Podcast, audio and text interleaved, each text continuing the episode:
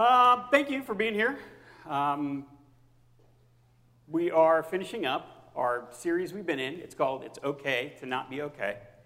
And uh, today, I'm going to be talking to you about uh, the idea of it, it's okay to not be okay. And, uh, and we specifically label this divorce and marriage. We, uh, starting several weeks ago, you know, we were trying to figure out who's going to teach on what. And uh, we got to this particular week, and Tracy and I were like, who should do the message? And uh, so we decided to flip a coin. And I won 483 times in a row. It was the weirdest thing I've ever seen. Um, for those who don't know, I am divorced. Uh, it's, it's still relatively new, been divorced about a year and a half now. And uh, so I, am going to tell you right now, I want to give you some warnings right up front. Um, I hate to say it's, it's like a trigger warning, and I hate that, but uh, here's the deal. Um, one, uh, I'm not going to be talking about uh, necessarily the biblical view of divorce. Um, quite honestly, Tracy preached a message on that sometime in like the last year, I think, and it was absolutely beautiful. And I, have asked him to, when he uploads this podcast, if he would also uh, reload that one, because I just don't think I've ever in my life heard a better message on what the divorce says about, uh, what the Bible says about divorce and remarriage. And, um, or maybe, maybe I have and I just didn't care at the time. I don't know. But it's good. So if you want to know what the Bible says about divorce and marriage, check that out. Um, also, for those who, there may be kids here who have stayed, we are talking about divorce. And if, uh, if your kid is not comfortable with the topic, then um, you do what you got to do, parent.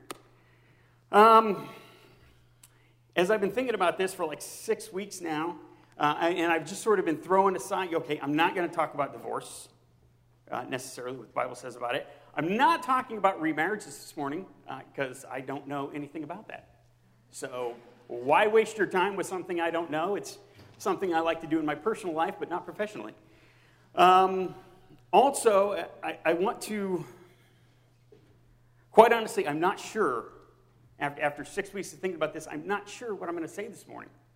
And uh, so I, I just want you to know if anything I say comes out and sounds either like justification or kind of self aggrandizing, self promoting, then please know I have misspoken because uh, I've, I, that's not what I want to do this morning.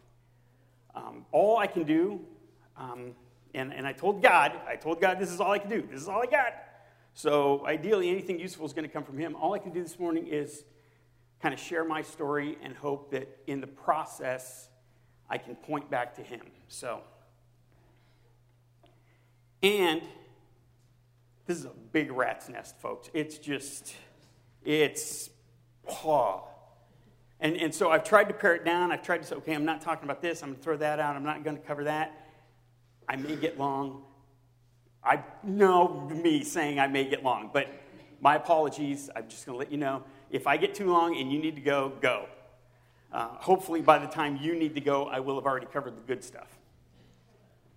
All right, so let's kick this pig.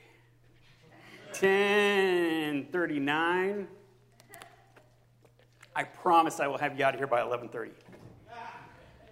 All right, so here's a story. Uh, years ago, late 2011, um, probably November, December, uh, I, I, started noticing, uh, which is weird because I don't tend to notice, uh, I started noticing something.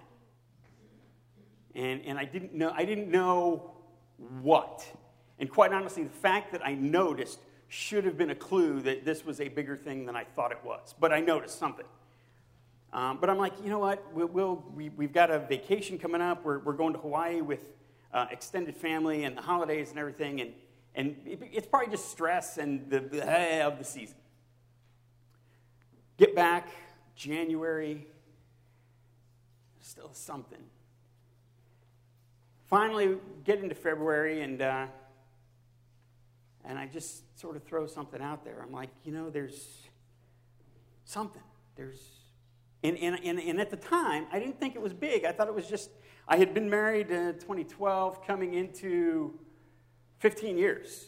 Uh, so I just wrapped up 14 years, about 14 years and a half in. I figured it's just one of those things. You know, marriages go through 14 years, 15 years, knowing each other like a couple years before that. It's just, just one of those things you kind of get through.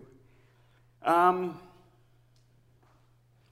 so I just sort of threw something out there. Like, hey, there's something. And, and see, in my mind, which is the first problem, I'm like, you know what? I see, I see an iceberg out here on the horizon. And the SS Souza is headed right for this. So I'm going to take preemptive, proactive steps here to keep from running into this iceberg. I said. So I threw something out there, and that's when I realized, son, this is so much worse than you thought.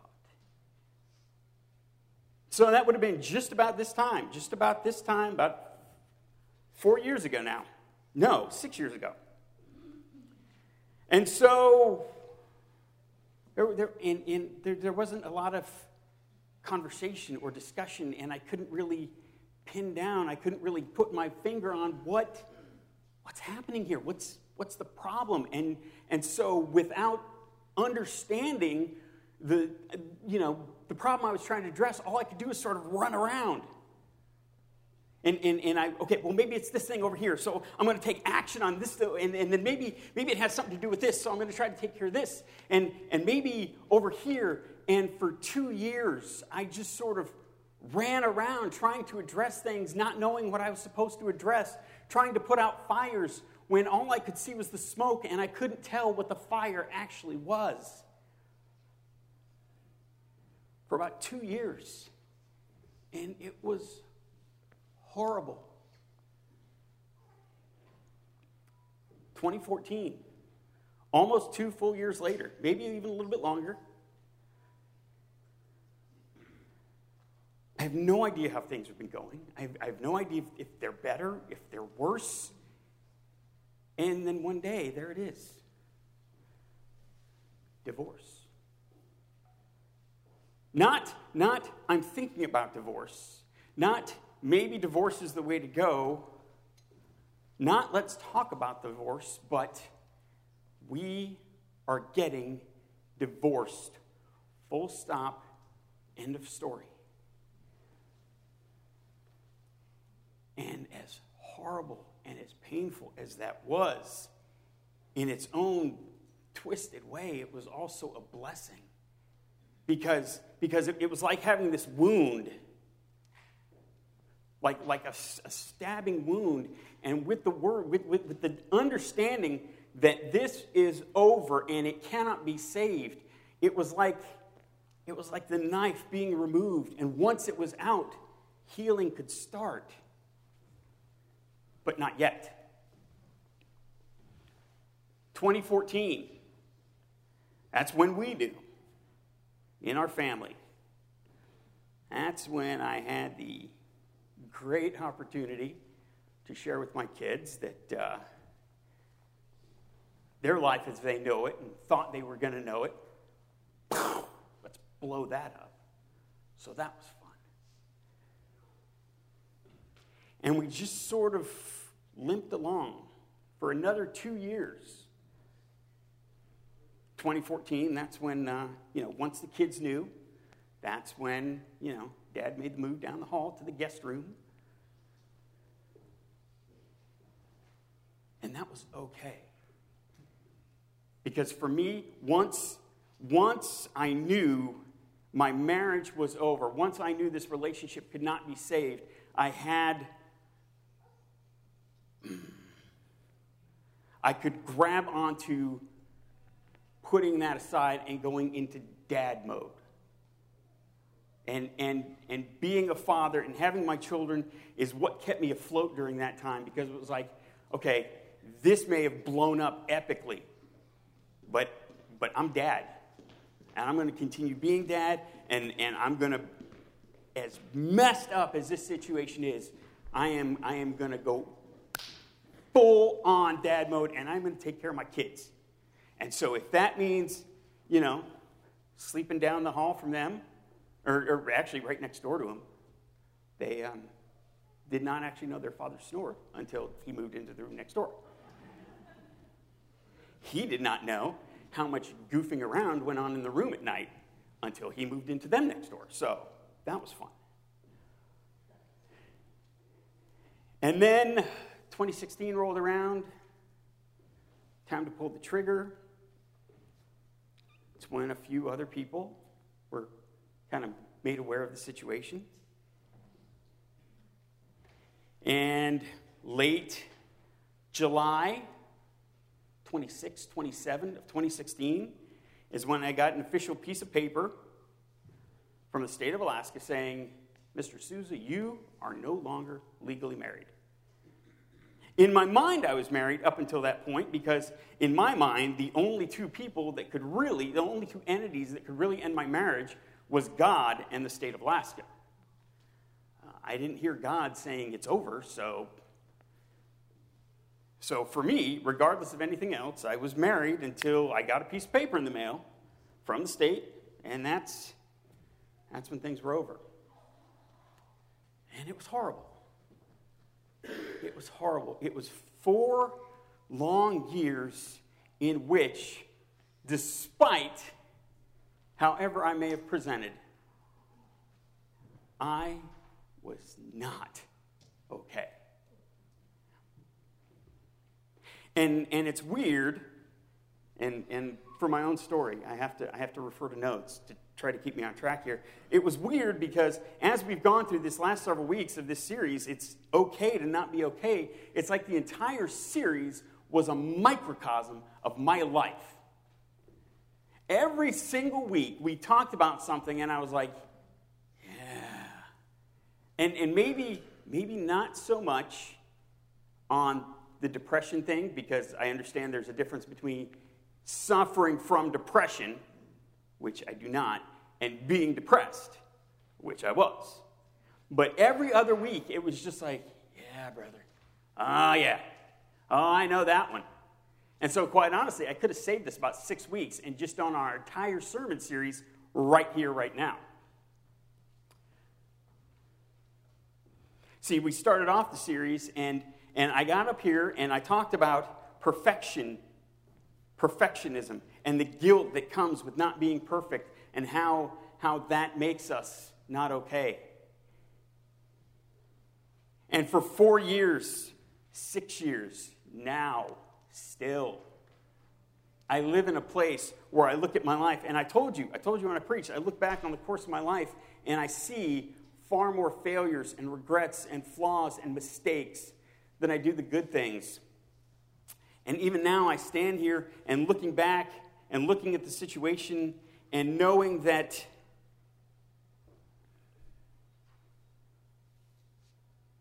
the divorce, I think, wasn't really about me. And yet, as I look at it, it was my failure. And I look back and I, and I, see, I see a course and I see a, a, a path in my life where I failed as a man, and I failed as a husband, and I failed as a father, and I failed as a Christian, and I failed as a pastor. And any metric you use to determine success or failure in human life, I failed miserably. And to this day, right here, right now, even as I say it, even as I acknowledge in my mind that not necessarily in my heart, I failed. And it was my fault, and I should have done better, and I should have fixed it, and I shouldn't have allowed this to happen. You know, as, as I was recounting this and, tr- and trying to figure out where I'm going this morning, I realized I had blocked out, I had, I had stopped thinking, consciously recognizing the moment when we took our children aside and told them, Mom and Dad are getting divorced. And, and the second I, that popped in my head and that memory came in, and now for like the last three weeks, these little faces are just burned into my head, and I can't get out the moment and the pain I inflicted and what happened. And I so desperately want God to take, let me forget. Let it, let it go back to wherever it was before today. I failed. I was not perfect like I should have been. And there's guilt. Anxiety, fear, yeah. What's going to happen? How is this going to work out? Remember, this is two years of I thought there was still some way to get back from this. You see, I thought I was taking steps to avoid the iceberg on the horizon. Folks, I was running around playing my fiddle, rearranging deck chairs because the Titanic was already sinking. I was up to my waist in water and I didn't know it. And I couldn't figure out why is this not getting better? Because you're trying to fix something that's dead, idiot. I mean, Hawkeye Pierce. Does that mean anything to anyone? Okay, you just dated yourselves. Take any medical show you enjoy, well, MASH, ER, whatever's on TV now, there's always going to be that seminal moment where the goof off doctor, the one who never takes any, gets invested in the patient, and he's going to save this patient. You're not going to die on me. And he's up there on top of the table, and he's doing the. You're not going away. You stay with me. Stay with me. And everybody else in the room's like, bruh. Dude's been dead like 45 minutes. They're like, I'm coffee. He's going, and, he, and that was me, man. That was me trying to push life back into something that was gone. And two years of anxiety and fear, and how do I fix this, and how do I save this, and am I going to get it back? No, dummy, you're not. Doubt and disappointment with God. Now, I will tell you, there's never a point where I looked at the situation, I looked at what was going on, and I said, God, this is your fault. God, why have you not fixed this? It was more sort of, God, come on, man. Throw me a bone. Come on, what, give, me, give me one win in here. Somewhere, anywhere. Give me, just give me one. Just let one thing break my way, please. Nope. Dear God, let things go back to the way they used to be when they were good. Eh, sorry, not going to happen. Okay. Dear God, let us settle into whatever this new thing is together and, and go forward in whatever this is. No, that's not going to happen. All right. Um, dear God, please let us keep it together. Let us fake it to make it until number two son graduates high school. Just let us stick it out until he gets done with high school and he goes off to college or whatever he's going to do, and then we will blow the whole thing up. That'll be cool. I can totally live with that. Nope, not going to do that. All right. God. How about how about even though even though we, we're not living in the same house, even though we've divorced, even though we're, we're gone our separate ways, let us just keep things as, as normal as possible for the kids. You know, I'll, I'll, still come over at 7 o'clock in the morning and I'll get them ready for school and then I'll drive them to school and then I'll come over and I'll, and I'll, and I'll pick them up from school in the afternoon and I'll come and I'll stay till dinner time or, or maybe I'll stay for dinner sometimes and, and, and then I'll see them off to bed and then I'll go home and we'll start up the next day the same way and, and it'll kind of be the same. Nope. Dear God, please whatever door she sees to get out of this state, close it. Don't, don't, let, her, don't let her leave the state. Eh. Dear God, I had nothing left. I was Last one. Come on, big fella, last one. Let me keep my boys.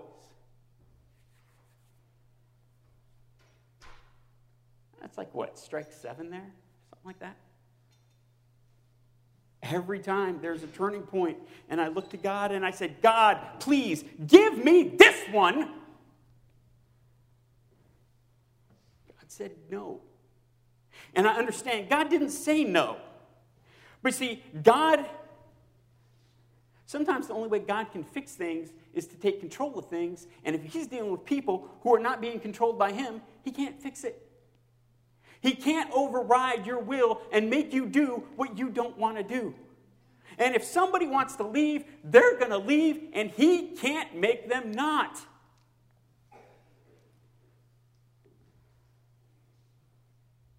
Doubt and disappointment.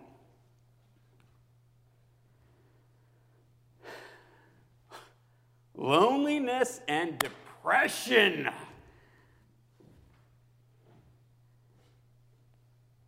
Folks, I'm going to tell you if you don't know, whatever you think loneliness is, whatever you've experienced in your life, and you think this right here is the epitome of loneliness, I'm going to tell you no. No. And I don't mean to elevate my experience over yours, but I'm just going to tell you right now there's nothing lonelier in the world and sharing a bed at night with somebody that doesn't love you anymore. No, no, no, no. Let me, let me check that. The only thing lonelier than that is to both be laying there in the dark awake, aware that the other one's there, aware that it's over. Everybody knows, ain't nobody talking. And so, in addition to everything else, I'm constantly running tired. I'm constantly fatigued because I just took to the point where it's like, if I don't go to bed till two or three o'clock in the morning, she'll have to be asleep by then.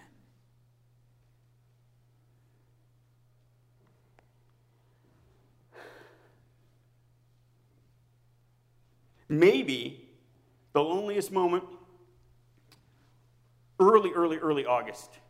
2016. Um, divorce is final. Um, she has moved out of state about a week prior. Put my boys on a plane to go live with their mom in North Carolina. I have emptied out my house. I have, I have gotten rid of what I'm not going to keep, and we've garage saled and yard saled it to death. It's like a country music song. I've moved out what I'm going to keep, moved it into storage. I'm sitting in what used to be my happy family home. No furniture, nothing left. Just me, a broken down recliner, my cell phone, and my dog. Oh my God, my life was a country music song. Oh. And to get some pictures, some wonderful pictures. My boys at the beach looking so happy and so excited, and everything was awesome. And then within a few hours, I'm looking at Facebook and, and I realized that the pictures they sent me were, were part of a, a bigger selection of pictures from their mother's beach wedding in South Carolina. And, and, and I see these faces of these people that, that meant so much to me and mean so much to me, and there's so much joy and love and happiness, and I'm sitting in the ruins of my family and my home. That's lonely. Yeah, folks, I was not okay. Um, you know, if, if, if I was gonna if I was gonna put it to lyrics, at night, at night, not Simon and Garfunkel, disturbed. Hello, darkness, my old friend. I've come to talk with you again because there is nobody else in my life I can talk to about this. Now, early on, early on, even before I knew divorce was the final outcome, just when things were not looking good. And I thought, we're not going to make it. I talked to Tracy. Tracy was like the only person, the only person I told. And I told him not as pastor to senior pastor, not, hey, boss, I need to let you loop you in on this so you know. It was, hey, my friend, you got to share this with somebody because my heart's breaking and I just need to say the words. I just need somebody to know. So at night, hello, darkness, my old friend. But then during the day, faking a smile with a coffee to go. It's not something I wanted to share with folks, not something I wanted people to be aware of. I sure did not want my boys to know. For the first two years, I, I didn't want them to know how, how bad things were. And it was cool because it was a, it was, I mean, there wasn't this explosive thing. It wasn't fights. It wasn't, you know, this really obvious thing. Quite honestly, until we told them we're getting a divorce, they didn't understand anything was wrong. Quite honestly, I really didn't understand anything was wrong. And so every day I had to get back up and I had to do my dad thing and I had to put on the smile and I had to just be dad and let them know their life and their world was okay regardless of the reality.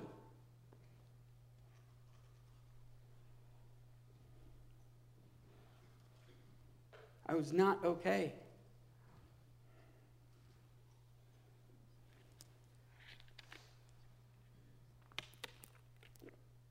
Take a minute, breathe, refill coffee. Trying to see where we're going.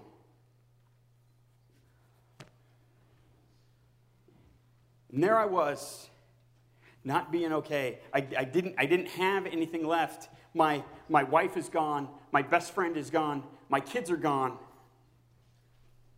My home is gone. My identity is gone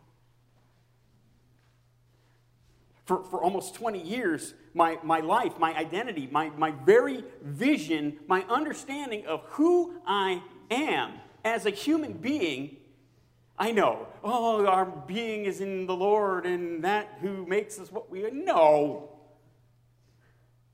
I was a dad and I was a husband, and now I'm not. And if I'm not these things that are a core of what I was, what am I now? That was the fear and anxiety. What am I now? What am I going to become?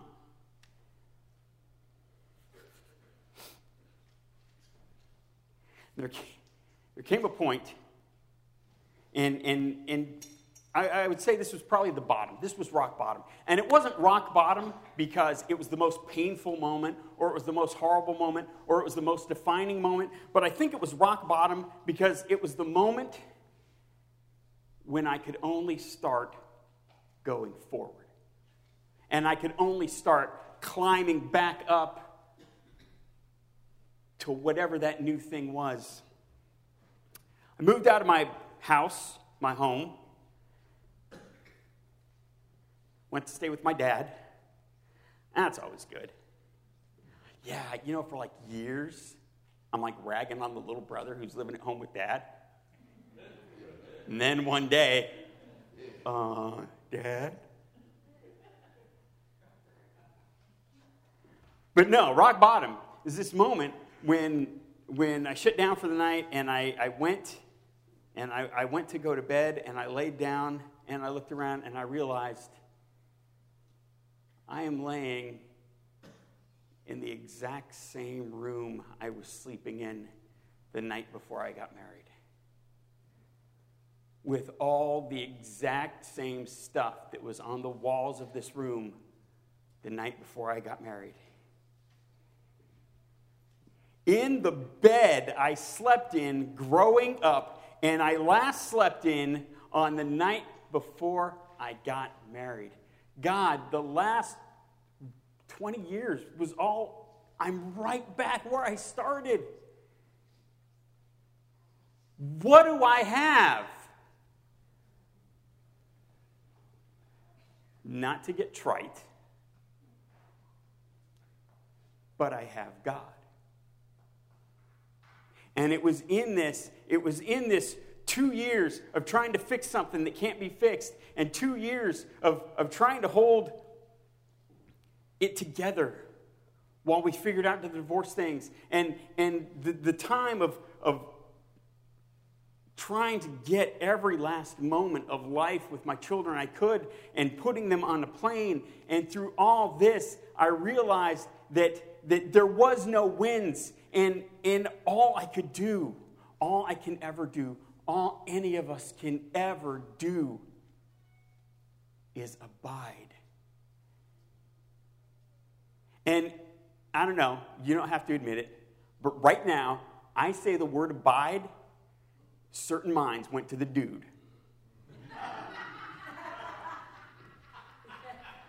Folks, I gotta tell you, it's weird because the second I realized I was gonna use abide at this moment right here, the first thing I thought of was not which scripture uses abide, but the dude abides. And the ridiculous part is, I hate the Coen brothers. I've only ever, ever seen The Big Lebowski one time, and I don't remember anything about it except the dude abides. And I don't know what the dude abide means, but I know what I abide means. You know, there's this thing that floats around on, on Facebook from time to time. You know, the. Um, the devil snuck up on me and whispered that, that you are not safe from the storm. And I whispered back, I am the storm. I tried to go Sam Elliott and it just did not work. You know what, folks? Clue you into something. You are not the storm. No matter how awesome you think you are, you are not the storm. You are never going to be the storm. And sometimes there comes a point when you can't run and you can't hide and you can't win. And all you can do is abide.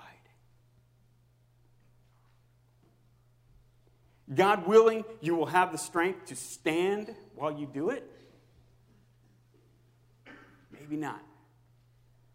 But you can abide. You can find yourself in the place where you realize I have nothing left except to find myself hiding, cowering in the presence of my Father, waiting for it all to get better. And when you abide, it does get better. Not fast, not the way you want it to. But when you realize you are in His hands and you place everything else in His hands, you realize, you know what, in the grand scope of my eternal life, this moment, this huge mountain of pain and despair, it's a hiccup. There's going to come a point, a million years from now, five million years from now, an eternity from now, this is not even going to be on my radar. It is okay in whatever your circumstances to not be okay because in not being okay is where you learn to abide.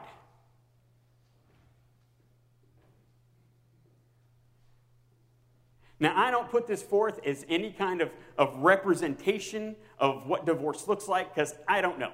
I don't know what anybody else's situation looks like. This is just what it looked like for me.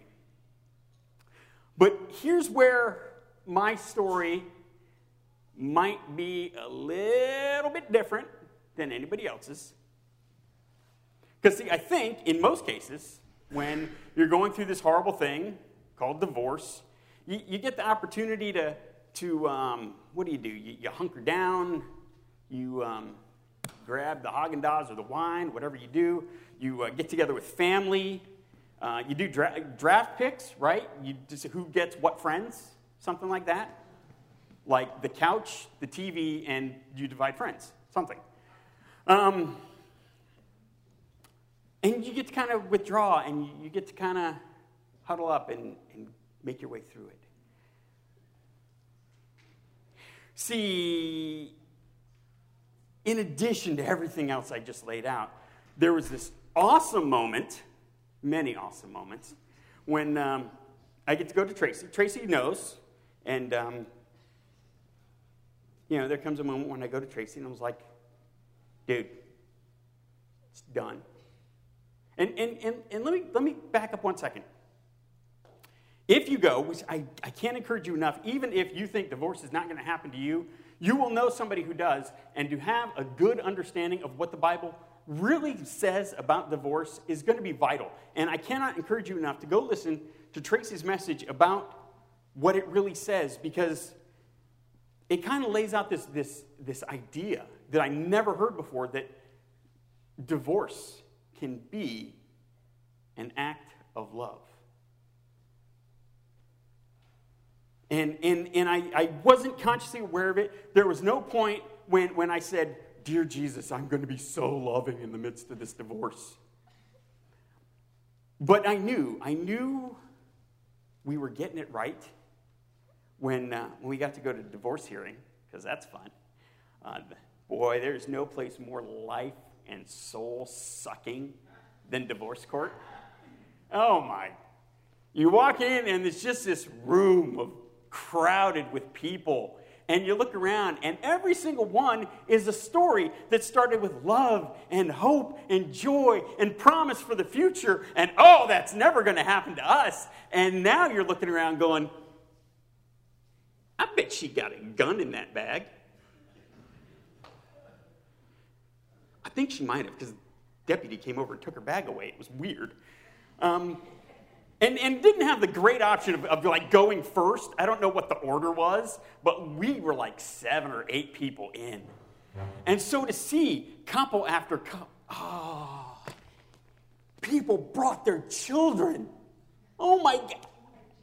Uh, and to see couple after couple go up and go through the little swinging gates, and, and she would sit at this table, and he would sit at this table, and, and then the judge would be like, okay, throw it out there, and just blah! And it was like, you guys used to and love and forever? And it was just horrible. And there was anger and and and and bitterness and despair and accusations and recriminations and sometimes children were right there to witness the whole thing and and probably the only thing other than god working behind the scenes because i wasn't actively thinking about it that kept me from maybe going to, that. I hope I couldn't have gone to that place. But, but deciding right up front, the second that was like, this is divorce, this is happening, we cannot avert it, was that I am not going to damage my children in the course of this. I am not going to make accusations. I am not going to throw their mother under the bus. And at any point in time, if it comes down to somebody has to take one for the team, I'm going to do it because we are going to be family in whatever its form, and I am going to protect my children from her, from me, from everything else. And so when it's our turn in, in divorce court, we're sitting there in the gallery together, and they call our name, and we look at each other and go up front, sit at the table together. And the judge starts talking about this fact or that fact or or this, uh, this is going to work out this way. And, this, and here was me, and here was her working together as much as possible for the other one's greatest benefit, trying to do the greatest good we could for the other. And it can happen. Even in the midst of divorce, there can be love. So, we knew divorce is coming. I go to Tracy, I was like, brother, it's over. We're getting divorced. Here's the court date. And he's like, all right, we need to let some folks know. Awesome! So, one of the great things about being a pastor going through divorce is, in addition to all the other horrible garbage I just laid out, you get to have meetings about the destruction and death of your marriage. Woo! Lord, it felt just like that. So the first one, he's like, all right, we need to let the elders know. Okay, is this not going to, okay. We need to let the elders know. So we need to have an elder meeting. Cool. I'm not going to get this back, am I? I totally, you know, maybe if I move it way down there. Okay. Um, so we're going to have a meeting with the elders who don't know. I mean, I think Tracy might have like sort of, uh, just so you know. So we come in and we have a meeting right in this little room right back here. And see, not only, not only do we get to have a meeting with the elders, but after we have the meeting with the elders, we get to send out a letter on church letterhead to the entire church body People who have not showed up for church in like three years, and you're like, I don't know if they remember, if they're even still alive, but let's tell them. And then, woo, let's have a big whole church congregation right on Sunday morning after the message is over meeting about my marriage being dead. Woo! I cannot wait. This is where it got scary and I will tell you why. Because I did not know with 100% certainty in my heart of hearts if it was okay for me to not be okay with you. And I hate that I have to say that, but churches have a reputation of not just shooting their wounded, they eat their wounded. They carve their wounded up and eat them and spit out the pieces. And if you have never been damaged by a church like that, you probably know somebody who has. And I wanted so much to believe we don't have a church like that. And There is nobody in this church who's going to do that. But as I've already said, I'm not real quick at picking up on the obvious. So we have our first meeting, the elder meeting, in this little room back here. All the elders are there. They don't know what we're here for. I don't know what I'm going to say. I don't even know if I can say. I am literally, literally just focusing on I'm not going to cry. I'm not going to cry. I'm not going to cry. So I've got nothing to say. Tracy lays out the whole thing. He says, This is what's happening, this is what's going on. Here's, you know, how do we move forward?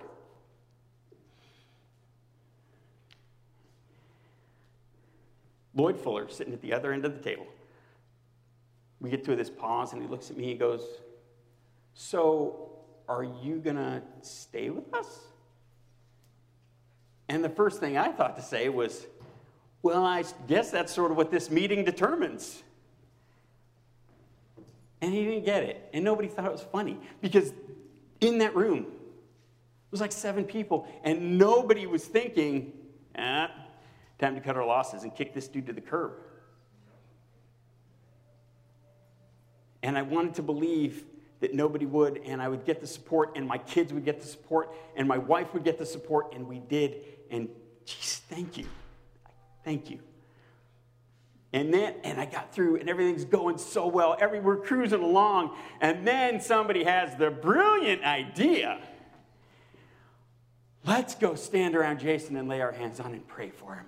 No, no, please, no, not. And I just melted. And I, I, ugly, I didn't even cool cry. I ugly cried. So that was awesome. You know, not man cry, you know, just that little choking up. you know, no, it's not bubbles and oh. All right, and so send out the church letter, let everybody know, hey folks, here's what's not only here's what's going on, but we're going to have a meeting about it. And that's one of the pieces of advice that came out at the elder meeting when somebody said, you know what? You might just want to shut down your social media for a couple weeks. That was a good move. And then came the day of the meeting. And again, that fear was there because I didn't know. I wanted to trust. I wanted to trust that, that nobody was going to nobody was going to come to me or look at me in my brokenness and say there's no place for you here because you should be okay. Because sometimes in church we have this idea that there's some things that just by virtue of relationship with Christ, you should not be susceptible to. A, a presidential advisor recently came out in the last couple weeks and said, Your faith in Jesus should make you feel, uh, no, no, no. Your faith in Jesus should keep you free from the cold. I love Jesus enough that I'm not going to get a cold. I don't love Jesus enough to save my marriage. And the only thing worse, oh, the only thing worse that I could think of than somebody standing up and saying, I cannot support this man, I don't think he should be here, was for us to take some kind of anonymous vote and therefore have to be like one vote that yes, we should kick him to the curb. And then not wanting to, but forever after, every time he came and every time I was with you going, Frank Jones, it was you, wasn't it? You voted against me, didn't you?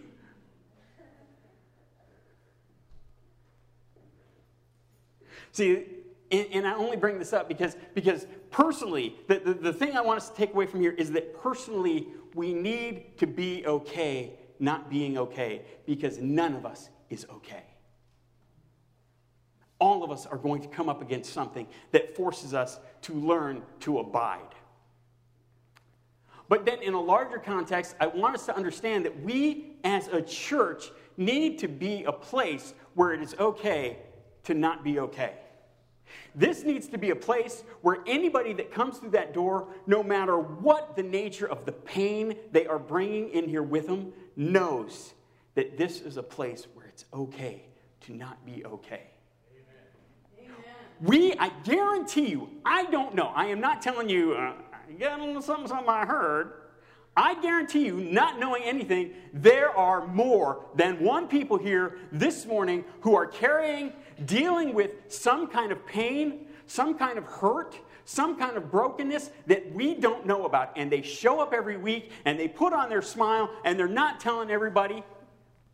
They need to know, you need to know, regardless of what the, the, the, nature of your pain is, it is okay because there is nothing in the, in the vast scope of human experience that you can be dealing with that can be hurting you that anybody in this room is going to say, that's not okay. Even if it's a pain you've brought on yourself, we're going to love you enough to say, I'm sorry you're hurting. Let's figure out how we can get you out of this. That's why every single one of us need to be in a life group because that should be a place where you can come and go, you know what? I am not okay. And I need you to not be okay with me. If there is anything in your mind as you sit here this morning and you go, you know what? I am okay with people not being okay except for stop.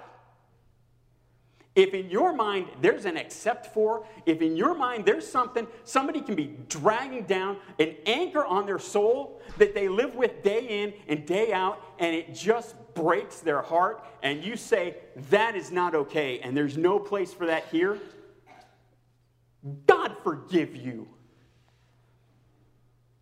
I don't know how we are as a church. I don't know if we're awesome. I don't think we get it all right 100% of the time. This is the world we live in where everything's broken, everything's messed up, and we cannot get it right 100% of the time. But we can do is we can love people and say, no matter where you are, no matter where you're from, no matter what your hurts, no matter what is hiding behind that smile, It's okay. And we're going to be okay together. I don't know if any of that makes any difference. I don't know if any of that helps. I don't even know. Quite honestly, I, I, I woke up so many times over the course of last night because generally, when I get up here, I at least know kind of a direction. I at least have some understanding of this is kind of what I'm supposed to do. This is kind of what I'm supposed to share. Oh, snap. Uh, I didn't know what I was going to say. I don't know if I said it. I don't know if I said it any good, but I said what I've got to say, and I would just leave that with you and pray that Jesus makes much or little of it, and that uh, going forward, we do it together. We, we embrace our not okayness, and that we're willing, not maybe publicly, not a church meeting about your not okayness, but know that there are people here you can share that with, and that whatever it is you're dealing with, you don't have to do it alone, because that is what Christ Community Church is. And I'm done. Uh, uh, let's, can you stand with me and we'll close in prayer at 1126?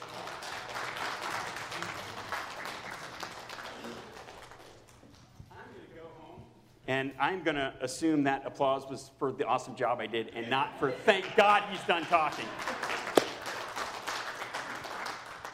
Heavenly Father, we thank you for the opportunity to come here today, to gather together, uh, to worship, uh, to share uh, life and stories and love and, and, and our walks together. I just pray as we go from here, Father, that uh, each one of us would know that uh, whatever it is we're dealing with in life, it's okay as long as we are willing to put ourselves and our circumstances and, uh, and our situations and our pain in your hands, and that we are willing to abide with you. And that each one of us would be willing, Father, to reach out, to let it be known to those around us it's okay that you're not okay because I'm not okay. And God is going to help us to be not okay together. In Jesus' name we pray. Amen. All right, so just a couple of things. I know uh, you guys are ready to go. I do want to say um, thank you to Christ Community Church through uh, Jason's circumstance, and particularly thankful to our elders um, who really set the, the stage. But we did not have a vote, by the way, um, because the elders had already determined that as leadership we were going to stand behind Jason because of the circumstances of what happened to him, and the church stood with us, and it was really a beautiful thing um, to behold and says so much about you, and I appreciate that. Um, Jason underscores the theme that we've really been trying to throw out these last several weeks, which is uh, God doesn't promise you that everything will go the way that you want it to. He promises you that He will be with you, He will abide with you. If you abide with me and I abide with you, this is where life is supposed to go. Um, uh, Jesus said, uh, Abide in me just as a, a branch abides with the vine. You, you got to be connected to the source in order to be a disciple of Christ and then have meaning in your life when things just go off the rails.